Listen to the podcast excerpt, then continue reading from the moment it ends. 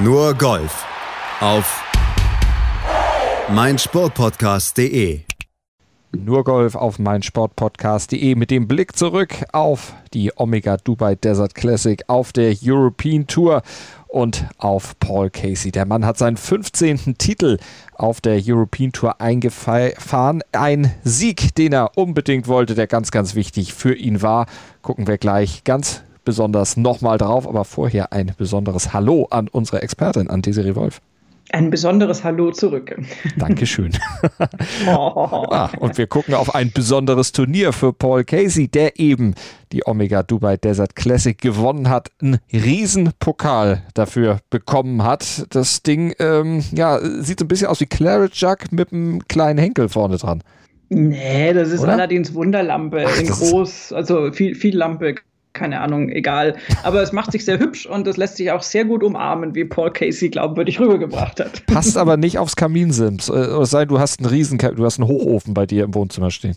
Ich glaube, bei den Golfprofis ist das Wohnzimmer minimal ausladender als zum Beispiel bei mir. Insofern habe ich da keine Bedenken.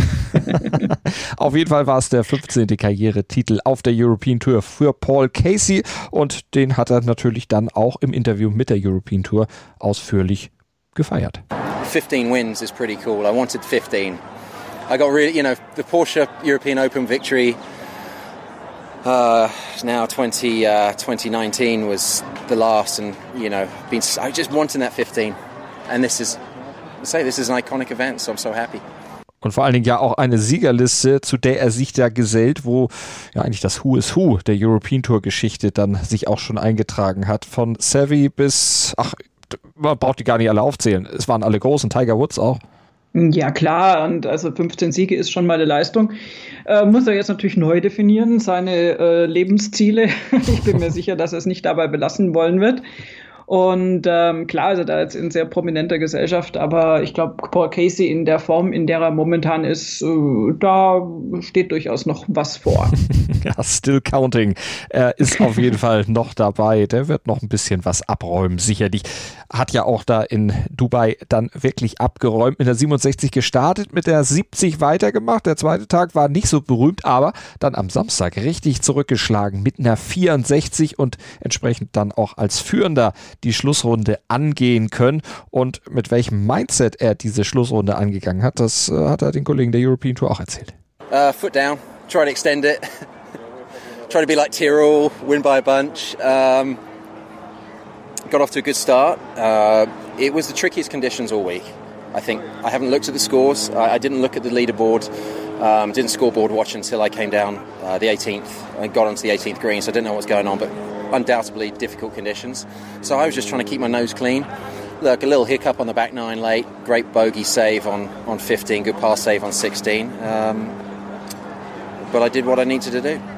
Ja, und am Ende hat er mit vier Schlägen gewonnen. Er hat ja gesagt, er wollte den Tyrrell machen, den Tyrrell hätten, hat am Ende dann mit einem recht großen Vorsprung dann auch gewonnen vor Brandon Stone auf zwei mit minus 13, vier Schläge zurück, wie gesagt. Und Robert McIntyre, der war einen weiteren Schlag zurück auf Platz drei. Er hat äh, seine Runde schon kurz zusammengefasst, die Serie, aber an der 15, da gab es auch noch mal einen kleinen Moment. Vielleicht kannst du den Ball, den er da spielen musste, ganz kurz einschätzen. ja, die 15 ähm, ist ja erwiesenermaßen ein Bogey auf der Scorecard. An einem Paar 3 würde man jetzt vermuten, dass das vielleicht nicht ganz so äh, happy als Ergebnis dann rezipiert wird. Aber ähm, ich denke, Paul Casey ist da äh, unter den gegebenen Umständen recht zufrieden damit. Äh, das Ding war einfach, dass er sich schon vom Tee aus in eine sehr, sehr, sehr ungünstige Position gebracht hat ähm, musste dann äh, aus einer wirklich sehr, sehr unangenehmen Lage herausspielen, kam dann gar nicht aus dem Rough richtig raus und hat aber mit einem ganz brillanten Putt dann das Bogey noch gerettet. Und diese vier, äh, dass die keine fünf oder sogar noch schlimmer geworden ist, mhm. ist auf der Schlussgerade äh, eines solchen Turniers am Sonntag tatsächlich ein Erfolg. Und das ist äh, dann was, was Paul Casey für sich als Positivum verbuchen kann. Und das können wir doch mal hören, wie er es denn für sich verbucht hat. It's a good part, wasn't it? uh, very important. Uh, Rob's a great player. It was a joy being alongside him today. You know, he might be part of that Ryder Cup team for Podrick. Um, he's that good, really is. Um, he kept me on my toes, but he was really the only guy I was kind of paying attention to or could pay attention to. Um, so yeah, limiting that one to just one drop shot was was key. Ja, Rob, das ist Robert McIntyre, der Schotte, der mit ihm im Schlussflight natürlich stand und der, wie er sagt, so ein bisschen Druck ausgeübt hat, aber Druck dann doch letztlich mit relativ viel Abstand.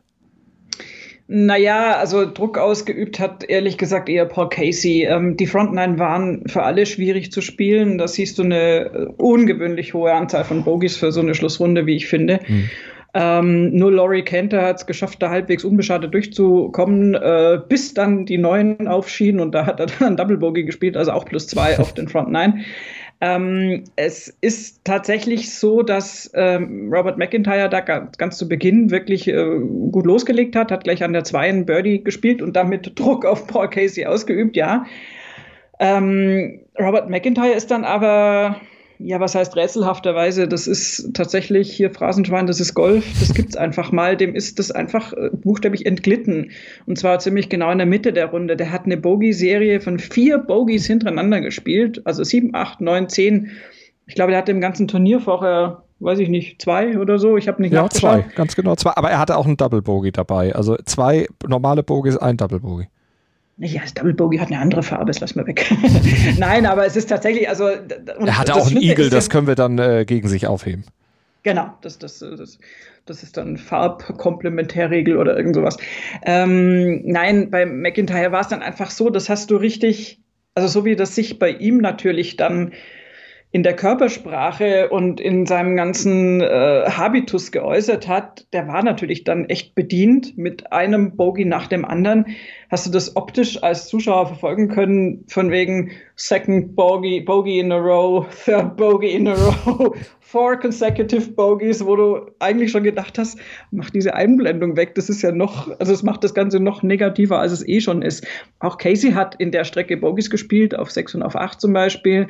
Brandon Stone übrigens, der noch am, im Endergebnis zwischen den Beinen liegt, hat auch drei Bogies auf den Front Nine gespielt. Also da war schon Mods was los, aber bei McIntyre war das so ein Bruch, weil, weil da einfach, also nach, nach der Hälfte der Runde irgendwie war der gefühlt dann so ein bisschen gebrochen. Also das sah so aus. Du hast irgendwie an seiner Körpersprache gesehen, der war, der war echt bedient. Er hat nicht aufgesteckt und hat dann eben sich stabilisiert über drei Pars, hat dann an der 14 ein tolles Birdie gespielt.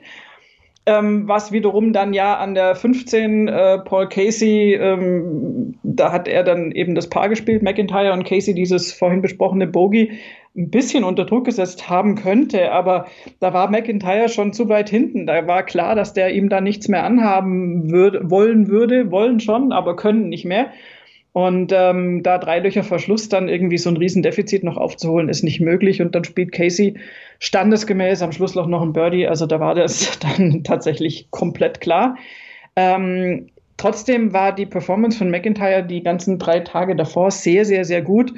Und äh, es ist auch davon auszugehen, dass er normalerweise nicht immer solche Slumps hat in der Schlussrunde. Also das mhm. war jetzt wirklich da kamen die Bedingungen dazu, da kam auch Pech dazu, tatsächlich, auch, auch beim Patten einfach, äh, das sind Putts ausgelippt, die, die eigentlich schon drin waren, so ungefähr.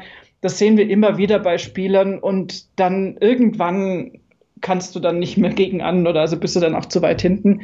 Und insofern sehen wir ihn da jetzt nur auf Platz drei. Aber ich stimme Paul Casey zu, der hat eine tolle Performance hingelegt, ist über das ganze Turnier ge äh, gesehen. Und ja, er ist definitiv eine Option fürs Ryder Cup Team. Mhm was sowieso alles irgendwie jetzt gerade ganz, ganz positiv aussieht. Wenn man sich anschaut, dass ähm, Tommy Fleetwood jetzt zwar ergebnistechnisch nicht so, wie er sich das vorstellen würde, da rauskommt, aber vom, vom Golfen her dann doch an einem guten Punkt ist, äh, dass Francesco Molinari drüben auf der PGA Tour sich total stabilisiert in den Top Ten.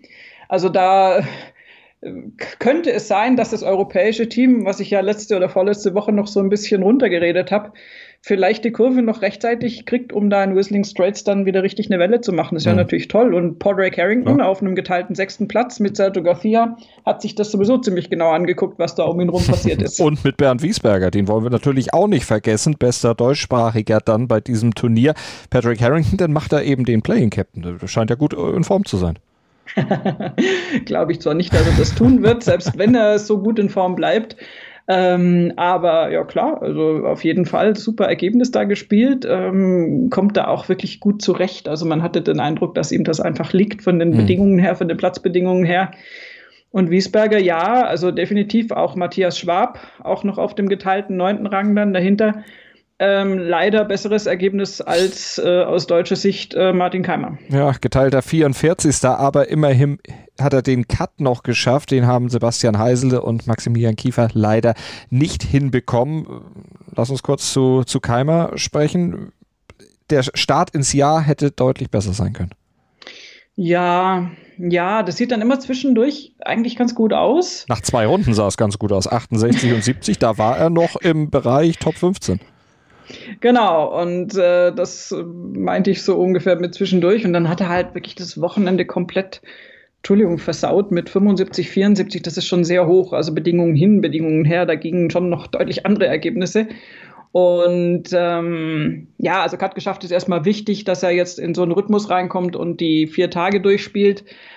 Aber da ist definitiv noch Luft nach oben mhm. und die, die hat er auch und da wird sich hoffentlich auch noch was tun drücken wir natürlich die Daumen. Will ja auch gerne mit zum Ryder Cup nach Whistling Straits. Das ist ja auch ein mhm. Platz, den er kennt, wo er schon mal vor ein paar Jahren ganz, ganz gut drauf war. Aber da gucken wir natürlich dann im weiteren Saisonverlauf dann auch nochmal besonders drauf. Wobei natürlich die Frage der European Tour dann an den Sieger, an Paul Casey, dann auch war, damit bist du doch eigentlich sicher dabei beim Ryder Cup, oder? No, no, no. There is a long way to go. There is a lot of golf to be played. I would love to be. I, I was quoted this week as saying, you know, Paris might be the greatest golfing experience I've ever had. I think I can take the might out. It was the greatest golfing experience I've ever had, and I'd love to be part of his team. And if I'm not playing, I'd still love to be part of that team and help. Um, yeah, Ryder Cups is something special. There's a long way to go, though. I've got a lot of golf to play. Um, I need to keep this form up. Das auf jeden Fall. War das schon eine Bewerbung für den Weiß-Captain?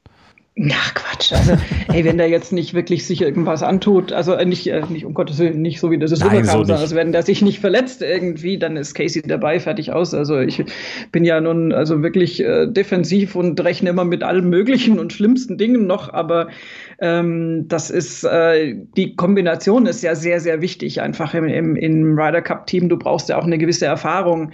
Und ähm, wenn du da jetzt so Kandidaten hast, wie zum Beispiel Victor Perez, der im Moment qua Rangliste noch im Team wäre, mhm. was sich da allerdings definitiv noch ändern kann, ähm, da will ich jetzt dem guten Victor Perez nichts absprechen, aber dessen Erfolge gründen natürlich nur auf der European Tour oder hauptsächlich auf der European Tour. Und ähm, der hat jetzt noch nicht die große Erfahrung und auch diese Klatscherfahrung. Also was heißt es, einen Sieg heimzubringen? Und beim Matchplay ist ja jede Runde Sieg oder Niederlage. Mhm. Und insofern glaube ich, dass da also Paul Casey alles mitbringt, was man braucht. Also wenn der jetzt nicht komplett einbricht oder und oder sich verletzt, ist der aus meiner Sicht sicher dabei. Klar ist er jetzt defensiv, aber der wird noch Vice-Captain, aber wenn es mhm. nach meiner Einschätzung geht, nicht in diesem Jahr. Stell dir mal vor, ich meine, Paul Casey 43, Lee Westwood, wie alt ist der jetzt? 45, 48? Mhm. Ja, da ist Neun. eine Menge Erfahrung dabei. Ja, es ist, das wäre halt sehr interessant, weil man davon gesprochen hat, äh, dass das europäische Team seinen Zenit überschritten hat mhm. mit dem vergangenen Ryder Cup, der jetzt ja auch schon wieder eine Weile her ist. Wir sind ja jetzt auch noch verschoben, verspätet, mhm. wie auch immer. Und ähm, eigentlich musste man irgendwie davon ausgehen, dass da Teile dieses Teams wegbrechen. Und das sind auch Teile, denen ich im Moment die nicht ganz so guten Chancen einräumen würde. Henrik Stenson ist leider einer der Kandidaten, der hat im Moment nicht sein A-Game, das ist einfach so. Ähm, und Ian Poulter ist äh, gar nicht mal so weit weg. Der hat jetzt da den Cut verpasst. Das fand ich übrigens super fair von Paul Casey. Der hat sich äh, nach dem zweiten Tag auch geäußert äh, zu den Grüns, die dann wirklich also unglaublich pfeilschnell und fast schon unfair waren. Ähm, und ähm, Ian Poulter hat halt praktisch am Schlussloch durch, durch, durch das Putten noch den Cut verpasst und, und Paul Casey war, glaube ich, Zitat, totally gutted for, for Polter. Also wirklich, mhm. der, das hat ihm wahnsinnig leid getan. Der hätte ihn dann natürlich gerne weiter noch gesehen. Das war nicht sehr fair. Und ähm, also diese ganzen alten Recken, die sind da irgendwie unterwegs. Also abgesehen von Stenson sehe ich da jetzt im Moment keinen, der auf jeden Fall rausfällt. Und auch bei Stenson weißt du nie, was der die nächsten drei, vier Monate noch macht. Der ist ja jemand, der sich ganz, ganz krass auf ein Großereignis hin fit machen kann, so wie er es übrigens beim letzten Ryder Cup auch gemacht hat, wo es ja wirklich so war, dass er relativ spät ins Team gerutscht ist und aber ganz klar war, okay, ähm, er bereitet sich darauf vor und man kann sich dann irgendwie darauf verlassen, dass er da dann auch seine Leistung abruft.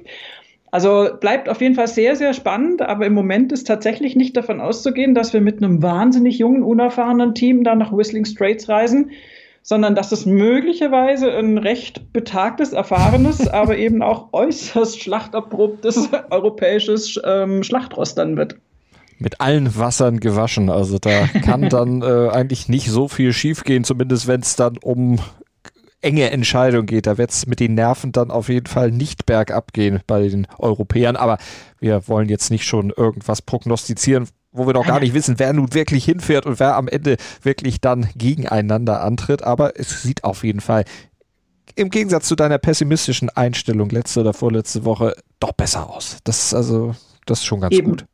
Ich wollte ja nur so ein bisschen positive Stimmung verströmen. Das braucht man doch im Moment auch gerade. Das ist in der Tat richtig. Aber Paul Casey hat ja auch schon gesagt, also wenn man damit so ein bisschen Freude vermitteln kann mit so einem Turniersieg für, für andere, für ihn selber selbstverständlich, der hat gegrinst wie ein Honigkuchenpferd, aber für alle anderen, die vielleicht seine Fans oder auch äh, generell Leute, die sich für Golf begeistern können, da ist so ein Sieg natürlich auch was Feines. Ja, natürlich. Und ich meine, das ist ein tolles Turnier. Ähm, wir sind, also ehrlich gesagt, in, in Dubai ist es mir noch gar nicht mal so aufgefallen, weil alles, was da jetzt auf der Halbinsel abgeht, ist dann doch vom Zuschauerzuspruch her nicht so krass oder verläuft sich deutlich mehr als jetzt zum Beispiel in Europa oder in Amerika bei den Turnieren. Aber dass die, dass die Zuschauer da fehlen und dass das komische, so ein bisschen sterile Bedingungen sind, das ist uns allen klar und insofern ist es auch für die Spieler, glaube ich, ganz schwierig. Also Rory übrigens, um das wieder mal anzubringen, zum x Mal ist einer, der da mit Sicherheit mit am krassesten drunter leidet, weil er von seinem Mindset her diese, diese, diese Vibes braucht sozusagen. Der ist, der, das, das würde ihn nicht rausbringen, sondern es stachelt ihn eher an. Mhm. Jetzt unter diesen Bedingungen, Paul Casey hat das einfach super souverän gemacht. Da gab es ja auch ein bisschen Zuschauer jetzt da, ist es ja ein bisschen aufgehoben vor Ort. Aber ja, wir sind natürlich immer noch, in, also ich, man kann sich das ja kaum mehr vorstellen, wie das so ist, wenn da so, kannst du dich an die Szene erinnern, wo Tiger in Atlanta äh, gewonnen hat mhm. und, und, und also nach so langer Zeit und wo dann hinten die Zuschauer hinter ihm und Rory hergelaufen sind, diese, diese Bilder der Massen, das ist ja im Moment unvorstellbar. Also du bist so weit weg von diesem Zuschauer-Vibe dass das irgendwie, also ich habe mich bei Golf, habe ich mich tatsächlich irgendwie auf eine ganz abstruse Art und Weise dran gewöhnt, was nicht heißt, dass ich das gut finde. Das ist in der Tat richtig, aber wir müssen es noch ein bisschen äh, durchstehen, um dann irgendwann hoffentlich das möglichst bald alles wieder zu haben. Vielleicht ja schon zum Ryder Cup, aber wir wollen auch da nicht zu viel prognostizieren. Mhm. Man darf sich ja noch mal was wünschen und das wäre natürlich was, was wir uns sehr, sehr wünschen würden. Oh ja, aber ja, ja. Da gebe ich keine Prognosen ab. nee, tun wir auch lieber nicht. Halten wir uns lieber an Golfprognosen. Die gehen schon oftmals nicht in Erfüllung. Dann sollten wir mit den anderen nichts jinxen. Nee, nee, nee. Es ist ja eh schon immer, immer relativ lustig, wenn man meine Anfang des Jahres Ryder Cup Prognosen ein halbes Jahr später dann hört und denkt so, what? Was hatten die da gedacht? der, der kann doch gar nichts oder der ist doch super jetzt. Ja. Das ist ein bisschen was for the long run. Aber ähm, nein, bleiben wir bei den Turnierergebnissen. Das ist ja, sind wir ja immerhin wieder voll im Saft, sowohl, sowohl auf der European Tour als auch auf der PGA Tour. Leider keine Damenturniere diese Woche. Aber die Herren haben ja ordentlich abgeliefert. Die haben abgeliefert, sowohl in Dubai als auch natürlich bei der Farmers Insurance Open auf der PGA Tour.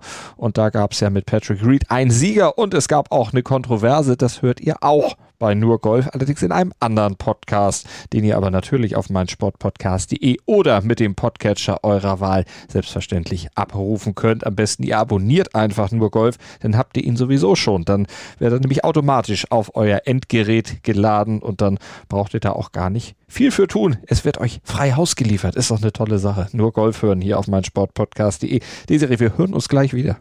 Bis gleich. Was zum Teufel, du Bastard? Du bist tot, du kleiner Hundeficker. Und dieser kleine Hundeficker, das ist unser Werner. Ein ganz normaler Berliner Kleinstkrimineller, der dann aber im Knast das Ding seines Lebens dreht. Una Fantastica Risetta Perla Pizza. Er klaut seinem Zellengenossen ein Pizzarezept. Aber nicht irgendeins. Und mit dem eröffnet Werner dann die beste Pizzeria Berlins. Doch Werners Glück ist nur von kurzer Dauer. Denn es hagelt Probleme. Werners Pizzaparadies. Erstmals großes Kino- und Podcast-Format. Mit fetter Starbesetzung. Alina But, Kida Ramadan, Edin Hasanovic, Oliver Koritke, Ralf Richter, Ben Becker, Winfried Glatzeder, Anna Schmidt und viele mehr. Abonniert die Scheiße. Jetzt macht schon, mach! Nur Golf auf meinsportpodcast.de